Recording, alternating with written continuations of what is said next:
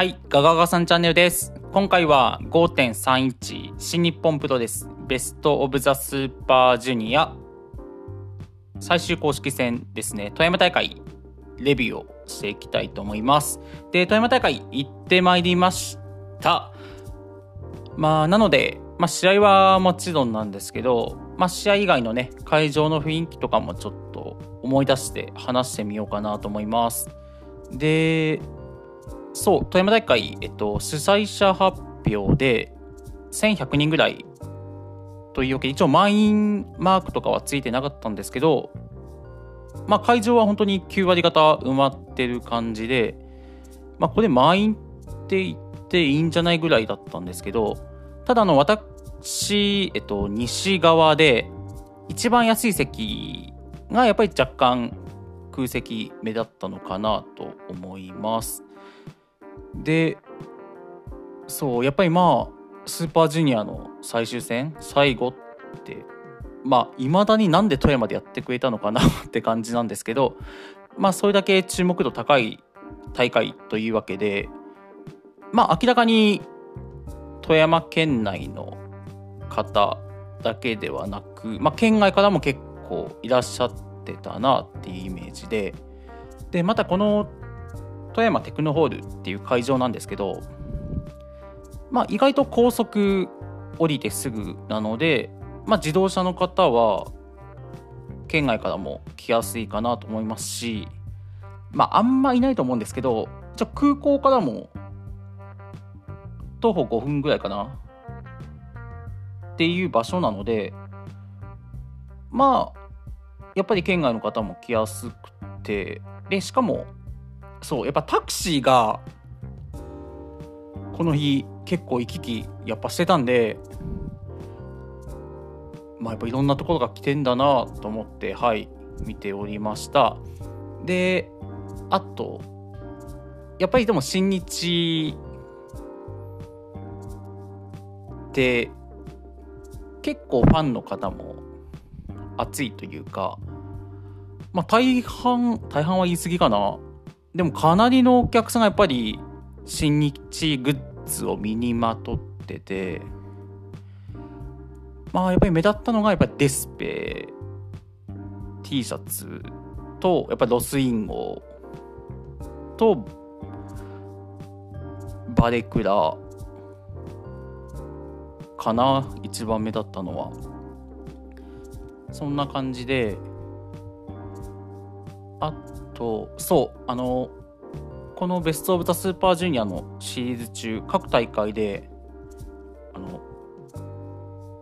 オリジナルチケットというかまあベスト・オブ・ザ・スーパージュニアのデザインのチケットが来場者全員にもらえるんですけど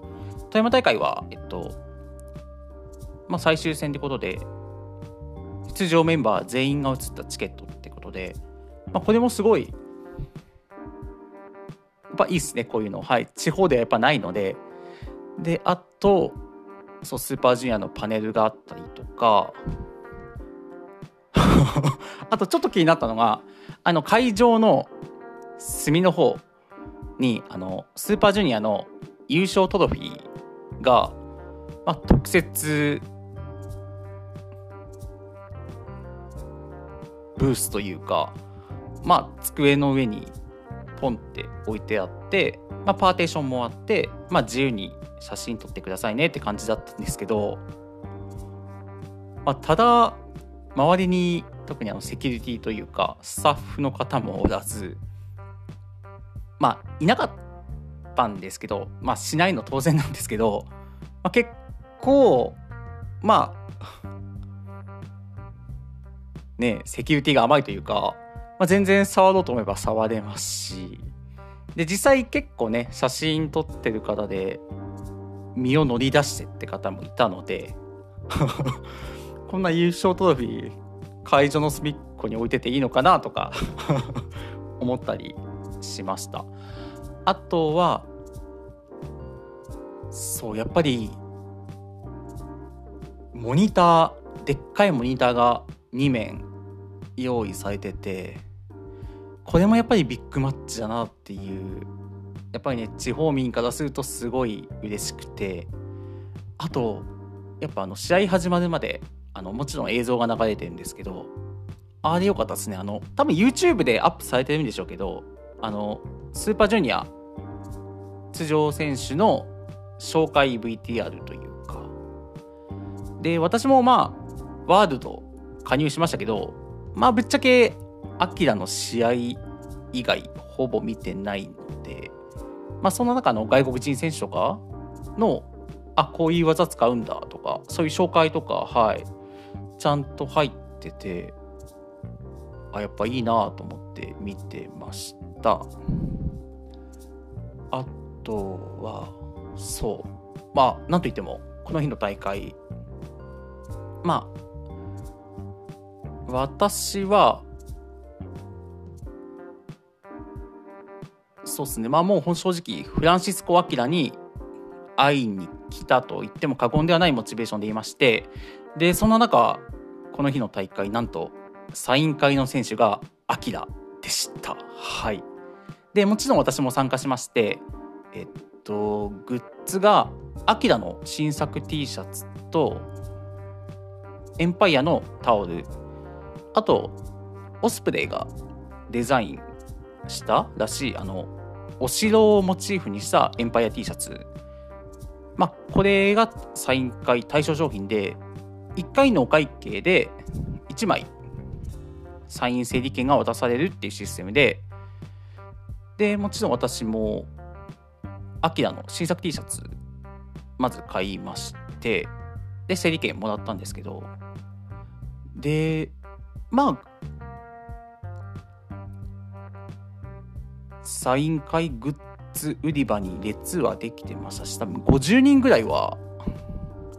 チケットもらってたのかなと思うんですけど整理券か。はい。ただまあ途中からやっぱり列が途切れましてで他の新日グッズの列はすごい並んでる中、まあ、結構切なくサイン会対象商品販売中ですみたいな 呼び声が続く中まあちょっと私もなんかこれはあかんというかちょっと変な使命感でまあもう一度そのサイン会グッズの売り場に行きましてまあワンチャンいけるかなってところでスタッフの方にまあもちろんスタッフに確認したんですけどあの一度商品買ってサイン整理券もらったんですけど今もう一回商品買ったらもう一枚っていただけるんですかって聞いたらまあ OK いただきまして。なのでまあ追加でアキラの T シャツ、まあ、これで2枚、まあ、保存用と着る用。あとまあせっかくなんでエンパイア T シャツ。はい。じゃあエンパイアのタオルか。タオルを買いました。なのでまあ整理券2枚持つ中でアキラのサイン会に臨むってところで始まりましたサイン会。で実はこの日私まあせっかくなんでってところでオリジナルで T シャツ作りましてえっと T シャツのプリントのデザインが、えっと、去年の全日の富山大会にアキラ参戦してたんですけどまあその時撮った写真を業者さんにお願いしてプリントしていただき着ていきました。なのでまあ私 この日あの全日時代のアキラの T シャツではい臨みましてで3回私の番になりましてまずまあ本当開口一番に まあちょっとアピールしたかったんですかね。まず私全日ファンですっていうことを申し上げました。でこれアキラまあ日本語で喋ったので伝わってると信じたいんですけどまあそれに対してはまあアキラはまあ笑顔で 笑顔でしたね。でえっとまあ特に全日ファンですってことに対しての返答はなくでその後、まあやっぱりねせっかく作った T シャツだったんで T シャツのデザインを指さしアピールしたんですよ。そしたらまあ、アキラも、まあ、これはかなり喜んでもらえたのかなと、おおって感じで、ベスト T シャツって言っていただいて、まあ、あの、アクリルで、まあ、感染対策だったんですけど、その、アクリル板越しにグータッチ、拳を付け合わせることができました。はい。で、サイン、まあ、2枚いただいて、はい。で、そう、家帰って気づいたんですけど、まあ、これちょっと、まあ、小さいことかもしれないんですけど、私はすごい感動しまして、とサイン2枚いただいて、実はそれぞれ違うメッセージを書いてくれてて、まず1つ目があの、エンパイア。あとは、あと、イタリア語で燃えるっていう、はい、単語を書いてくれまして、いや、ちょっと いや、まあね、他の方からしたらなんでと思うかもしれないですけど、結構、はい、グッときちゃって、はい。ちょっと余韻をかみしめてましたね。はい。で、そうっすね、他には、なんかあったかな。なんか他にもありそうだけど。とりあえずそんなところで。はい。じゃあ試合について話していこうかな。はい。じゃあ試合について話していくぞ。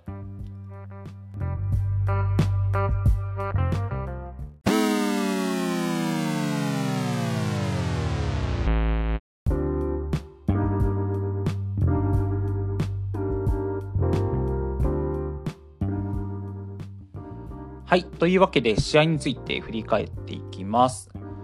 で、ちょっとね、保険かけるわけじゃないんですけど、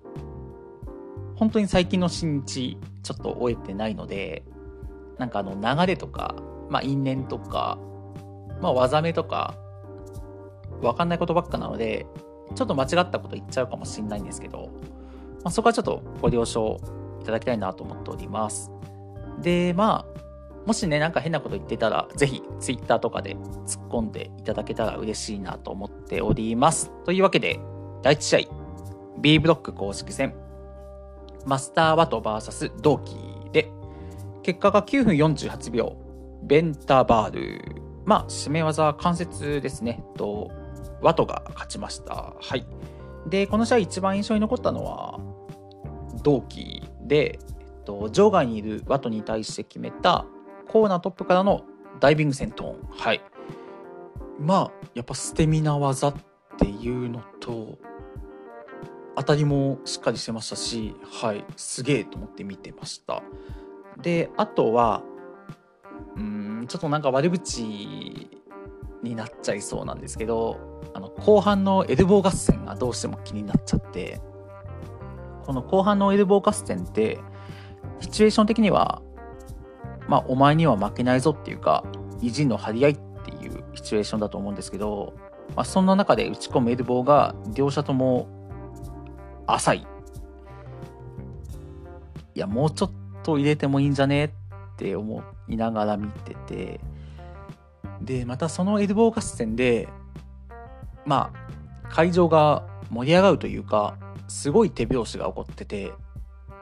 まあ、逆にそれがなんか、より自分と周りとのギャップを感じちゃってちょっと冷めた感じで見ちゃってましたね。であとやっぱワトの TTD 天山ツームストンドライバーも気になっちゃってなんかせっかくワトと同期でまあテンポよくというかリズムよく試合やってたのにワトの TTD でその流れが止まっちゃうっていう印象を私は受けちゃいました。でその TTD もまあ当たりは 浅いっていうのとまあそれ以上にやっぱり、まあ、天山の弟子っていう流れだから仕方ないのかもしれないんですけどなんかワトがこれをやるメリットというかそういうのは本当見えなくて。つなぎ技でやってますよねこれ、まあ、この日実際そうだったんですけどなんかだったら別にここでやんなくてもいいんじゃないかなっていう、はい。まあ、あくまでも個人的な印象ですけど、私はそう思いました。はい。で、次が第2試合です。A ブロック公式戦、金丸義信 VS 田口竜介で、結果が短かったですね。2, 2分13秒。変形エビ固めで、金丸が勝ちました。はい。で、この試合というか、まず、てか一番驚いたのが、田口の入場で、で、この日出てた選手の中で、もうダントツ田口の入場が盛り上がってまして、まあ確かになんかテンポいい曲っていうのはあるんですけど、にしても、あとやっぱり新日、生え抜きでも関係ないっすよね。まあとりあえずまあ会場人気というか、まあ田口こんな人気あるんだっていうのは驚きました。はい。で、試合はまあ、公式戦っぽくないというか、まあ言っちゃうとお笑いマッチだったんですけど、まあ、2人とも脱落決まってますし、しかもあの、この日どうしても緊張感があるというか、重めの試合ばっかだったので、まあ振り返ってみると、こういう、なんていうんですかね、息抜き的な試合もあってよかったのかなと。まあ、なので、より、まあ、第2試合だったんですけど、まあ、もうちょっと真ん中の方で、これ組んで、まあ、息抜きさせてもよかったんじゃないかな、なんて思いました。まあ実際後半結構疲れちゃいましたしね、私はですよ。はい。そんなところかな。はい。で、次が第3試合です。B ブロック公式戦。ブシ VS エル・リンダマンで、結果がなんと8分34秒。ブシが MX で勝ちました。はい。で、これはまあサプライズと言っていいんですよね。武士に負けちゃったっていうので。で、まずリンダマンに関しては、やっぱりね、あの、地方民からするとなかなかリンダマンを生で見るって機会がないわけでまあそれ考えると本当に新日ありがとうございますっていう感じなんですけどあと、まあ、やっぱり体すごいっすよね特にあの腹筋バッキバキやなと思って見てましたであと試合もやっぱりリンダマンが会場を巻き込んで盛り上げてくれてましたしであとは何といっても試合であの結構低い体勢というか多分投げにくい体勢からでもしっかりジャーマンを決めてでブリッジも全く崩れないってところで、まあ、負けちゃいましたけどリンダマンに関してはもうすげえしかなかったっすね。でそうそれもあってやっぱりリンダマンが負けちゃったってところでまあもちろんまあ、特にロスインゴファンかな。まあ、喜んでる姿も会場見受けられましたけど、まあ、やっぱりね、周りを見渡すと、リンダマンが負けたことに、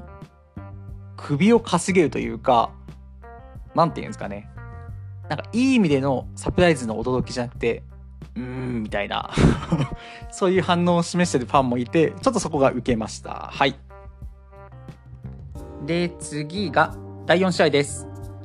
A ブロック公式戦、クラーク・コナーズ VS アレックス・ゼインで、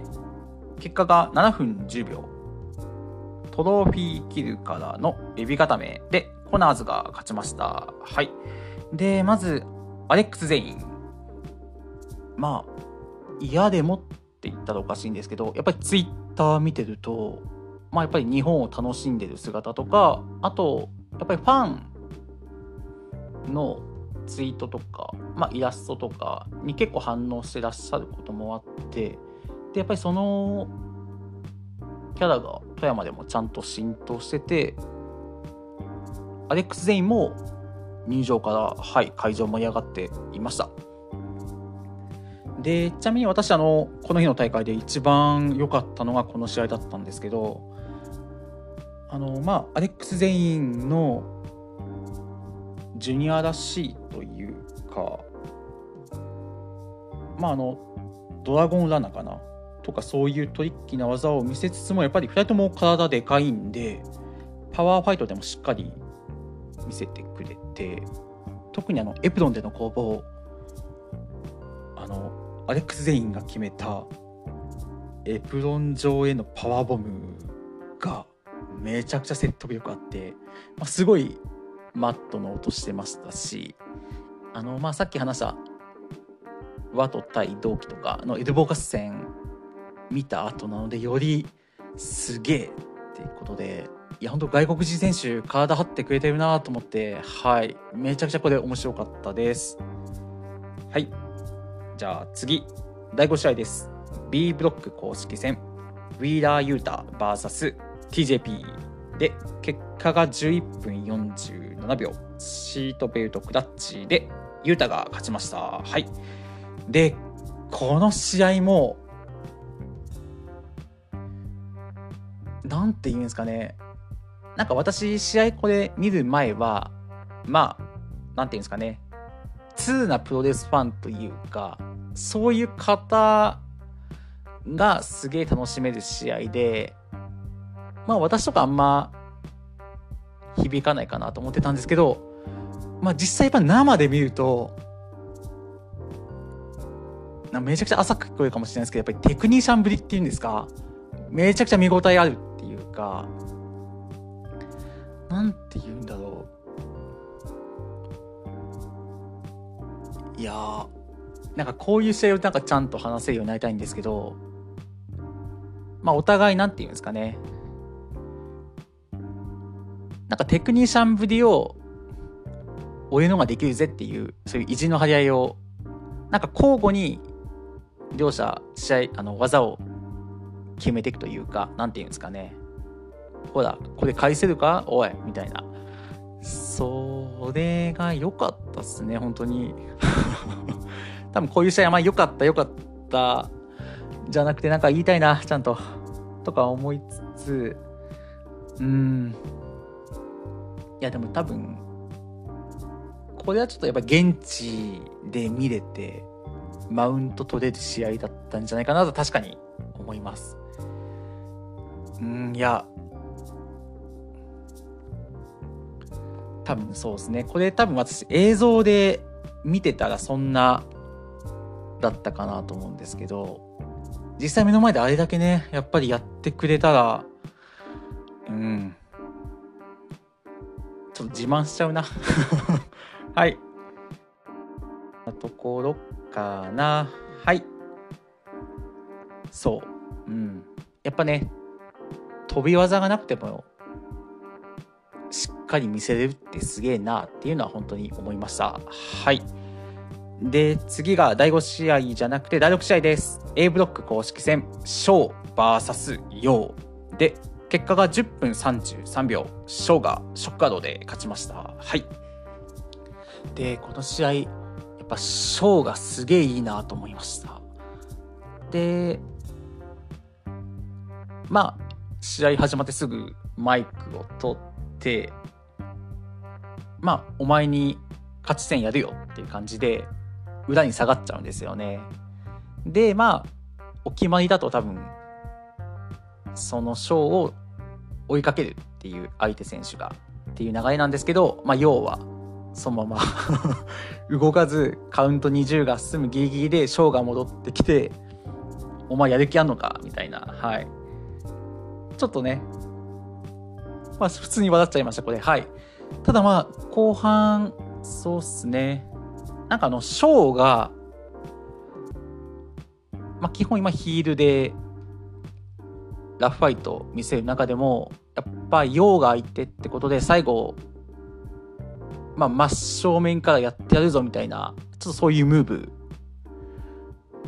感じませんでした？あの、ヨウがまず、膝にを打って、その後、ショーも打ち込んだ場面とか、ちょっと、エモいなって。あんまわかんないですけど、エモいなと思って見てました。うん。そんなところかなまあこの試合に関してはでもぶっちゃけショーがいいなってところでなんか陽からは強さを全く感じなかった。うん。感じなかったっすね正直。はい。逆になんか陽陽なんか影薄くないですか？なんか。なんかもう全部ショーが試合作ってたっていうイメージで。うんそんな感じだったかな。はい。というわけで次。第7試合。B ブロック公式戦。ティタン VS ロビーイーグルスです。この試合もそうっすね。そう。この試合ぐらいからちょっと疲れてきたんですよ私。うん。なのでそうっすね。まあティタンのフットサンプはすげえと思いましたし。あとやっぱり最後のロビーの足攻め。ロンミラースペシャルを狙うけどティタンがことごとくかわしていくっていう。はい。そこは見応えあったかな。ってていう感じかな。はいごめんなさい。ちょっと浅いです。で次が第8試合。A ブロック公式戦。我らがフランシスコ・アキラ VS エース・オースティン。で結果がよっしゃ！10分24秒、まあ、まさかのリングアウト勝ちでアキラが勝ってくれました。はい。でそう。あのサイン会の時のちょっと話戻っちゃうんですけどその時はやっぱりアキラマスクをしててでめちゃくちゃ、まあ、フレンドリーな感じだったんですけど、まあ、やっぱり試合となるともうやっぱりマスクを外してるじゃないですか。やっぱりヒゲがあるのとあとはあの時のサイン会の時の優しい雰囲気とはもう打って変わってまあヒールモードというかまあでもこの切り替えがやっぱりすげえなと思いましたけどはいで試合のそうこれあの試合途中で気づかなかったというかまあ後からアキラがツイートしてたんですけどこの日一応豊を決めたんですよね。まあ、ただ入り方が前日時代とは違っててと前日の時はえっとリングのあのロープの内側っていうんですか？そこからロープへ飛び込んでカッターで決めるんですけどこの日ってとロープを飛び越えエプロンからロープを飛び込んでカッターっていう感じだったのでしかもあの前日試合は決める前にまあ「ユータカ」って叫んでから決めてたのではい。ちょっと気づかなかったんですけどまあこれからはこんな感じで使っていくんだと思ってはい。見てました。なのでまあ逆にそうっすね。必殺技豊かもつなぎ技になっちゃうのかな。ファイアボールあの後ろからの2まあでも個人的にはやっぱりあんまり正直ファイアボールコートベの2あんま説得力感じないのであもっとなんかあの豊かをしてほしいなっていうのはあったりするんですけどで最後がそのファイアボールですね。エプロンにいるエスティンにファイアボール決めて場外落として戻ってこれないっていう流れでまあ私西側で見てたんですけど東側で起きてたことなのであんまり見えずちょっとそこは残念だったんですけど、まあ、ただあのまあこれまでの公式戦にはないトリッキーというか珍しい最後だったので、ちょっとお得感はあったりしました。はい。まあでも何よりやっぱアキラがね、目の前で勝ってくれたってのはすごい嬉しかったですし、あとエスティンの X ディビジョンのベルトに挑戦表明というわけで、まあ、IWGP ジュニアっていうのは当分なさそうなんですけど、まあ直近で X ディビジョンあるかなってことで、ちなみにあの私、ワールドを継続決めたのはこれが決まりそうだからです。というわけで、ちょっとね、アキラはこれからも追っていきたいなと思ってるので、新日の中の人、アキラにチャンスをたくさん与えてほしいなと思っております。はい。で、次がセミファイナルです。と、エル・デスペラード VS エル・ファンタズモ B ブロックですね。結果が19分37秒 CR2。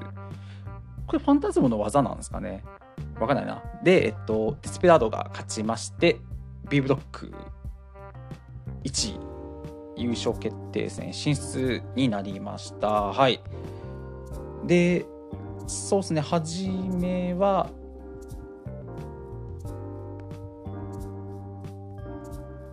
そう、というか、あの、まず入場っすね。と、ファンタズモが、この日、あの、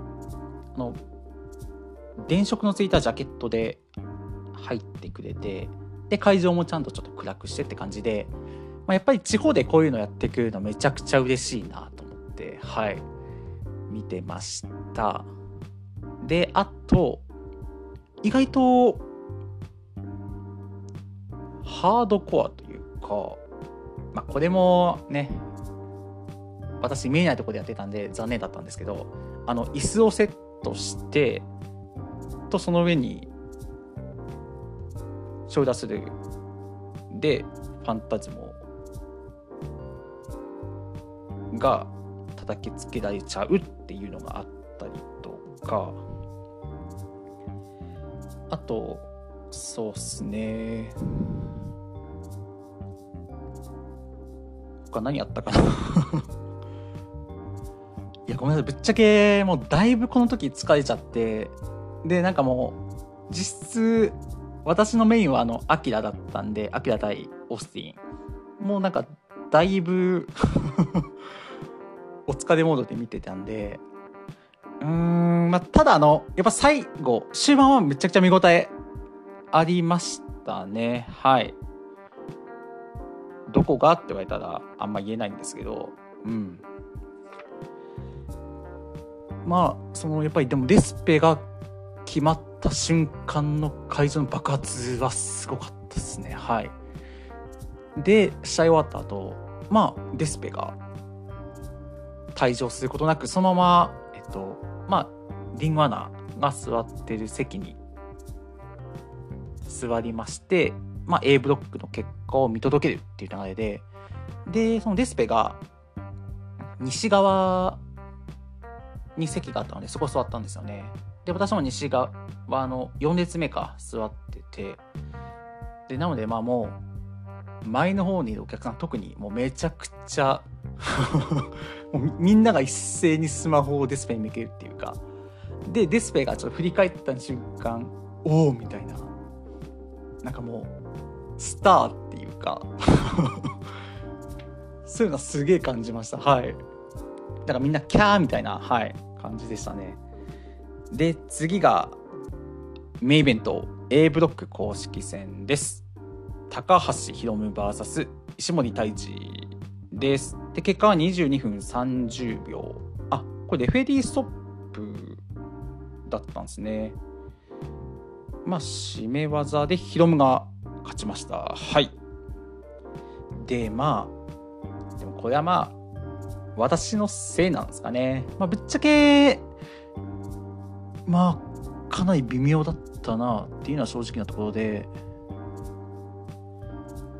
まあ長い割になんか特に奥義っきな動きがなくっていうところで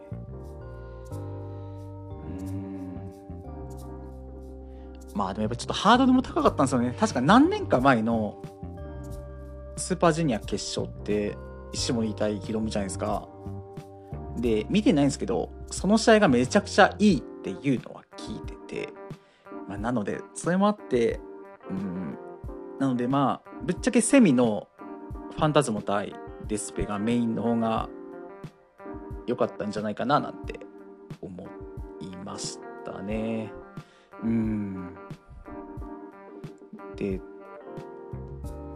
もようんでもやっぱりでもなんかヒロムなのかな？なんか多分あんまり個人的にやっぱりヒロムの良さが多分分かってないんですよね。なんか中途半端。ちょっとヒロムに関してあんま言うのちょっと怖いんですけど。なんかパワーファイターでもなくそんな飛べるわけでもなくっていうか。なんか突出した特徴がない印象っすね。まあなんかあのリング外の何ていうんですかねそういう SNS とか YouTube とかまあ華やかさとかそういうのあるのかもしれないんですけどなんか試合でなんかこれといった特徴が うんまあ身長は私分かんないですからね。なので好き勝手言いますけどうん。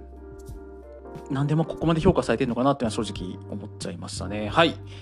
というわけでで、最後ですね、まあ、試合が終わって、まあ、優勝決定戦の煽りというか、をヒロムとデスペがやってくれまして、まあ、富山でやってくれてありがとうっていう 感じだったんですけど、で、まあ、最後の最後の締めはヒロムですね。はい。で、まあ、終わりました、大会。で、最後も、そうっすね、まあ残念ですけど、規制退場なのに結構無視して帰っちゃう人がいて、まあ、やっぱ地方民からすると、まあ、せっかくこういうビッグマッチ的なものをやってくれたのに、ちゃんと守んないと、もう富山に来てくんねえよとか思って、うん、ちょっとね、イラッと してたんですけど、はい。というわけでもうかなり、そうですね、まあ、最後まとめはると、まあ、かなりボリューミーな大会でした。はい。まあ、もう二度とないんじゃないかなぐらいに豪華カードは組んでいただけまして、新日。はい。で、何気にね、新日、まあ、前回は、あの、ワールドタッグリーグでテック出たりと、まあ、何気に富山って結構押してくれてるのかななんて新日思いますのでまあ次もね G1 はないのか。まあ年末もしまたワールドタッグリーグで来てくれるならちょっと行ってみようかなと思っておりますのではい。そんなわけで5.31新日富山大会デビュー以上になります。ご清聴ありがとうございました。